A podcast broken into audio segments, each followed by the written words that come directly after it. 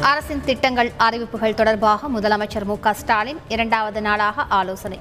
கூட்டுறவு பள்ளிக்கல்வி உயர்கல்வி ஊரக வளர்ச்சி உள்ளிட்ட துறை செயலாளர்கள் பங்கேற்பு. ஜூன் இருபத்தி மூன்றாம் தேதி அதிமுக பொதுக்குழு செயற்குழு கூட்டம். அதிமுக ஒருங்கிணைப்பாளர் ஓ பன்னீர்செல்வம் இணை ஒருங்கிணைப்பாளர் எடப்பாடி பழனிசாமி அறிவிப்பு. ராஜ்யசபா எம்பி பதவி கிடைக்காததால் பாஜக மீது பொன்னையன் குற்றச்சாட்டு. கட்சியின் மாநில துணைத் தலைவர் வி. பி. துரைசாமி புகார். மாநில கல்விக் கொள்கைக்கு குழு அமைத்து தமிழ்நாடு அரசு அரசாணை வெளியீடு. ஓய்வு பெற்ற நீதிபதி முருகேசன் தலைமையில் பதிமூன்று பேர் கொண்ட குழு அமைப்பு.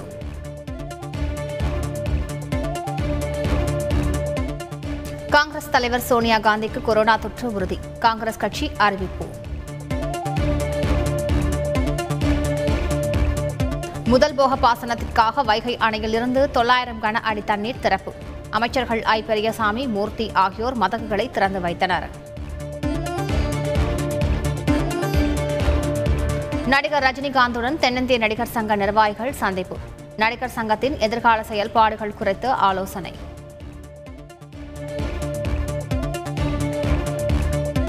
மறைந்த முன்னாள் முதல்வர் கருணாநிதியின் பிறந்த நாளை முன்னிட்டு சென்னையில் பிரம்மாண்ட மலர் கண்காட்சி நாளை தொடக்கம். தோட்டக்கலைத்துறை சார்பில் கலைவாணர் அரங்கத்தில் ஏற்பாடுகள் தீவிரம். நீலகிரி மாவட்டம் கூடலூரில் தேநீர் கடை உரிமையாளரை கொன்றுவிட்டு தலைமறைவான காட்டு யானை. ட்ரோன் கேமரா உதவியுடன் தேடும் பணி தீவிரம். இந்தியாவில் அதிகரிக்கும் கொரோனா பரவல் ஒரே நாளில் மூன்றாயிரத்து எழுநூற்றி பன்னிரண்டு பேருக்கு தொற்று.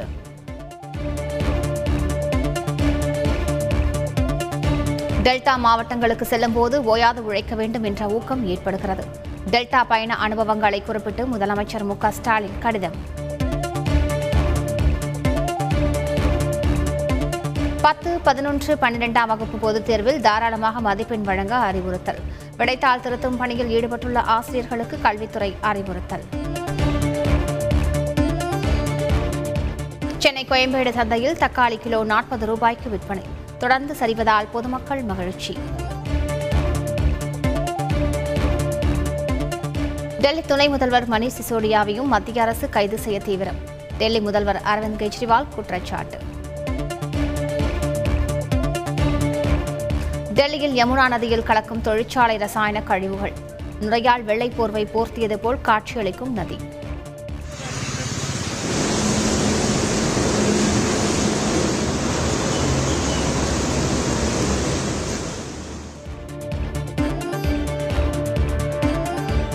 ஊழலை தடுக்க புதிய செயலியை தொடங்கி வைத்தார் முதல்வர் ஜெகன்மோகன் ரெட்டி. ஆந்திரா மாநிலத்தில் அதிகாரிகளுக்கு கிடுக்குப்பிடி.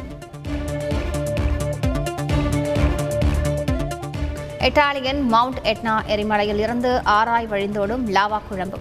லாவாவின் வெப்பநிலை எழுநூறு முதல் எண்ணூறு டிகிரி செல்சியஸை எட்டியதால் பரபரப்பு.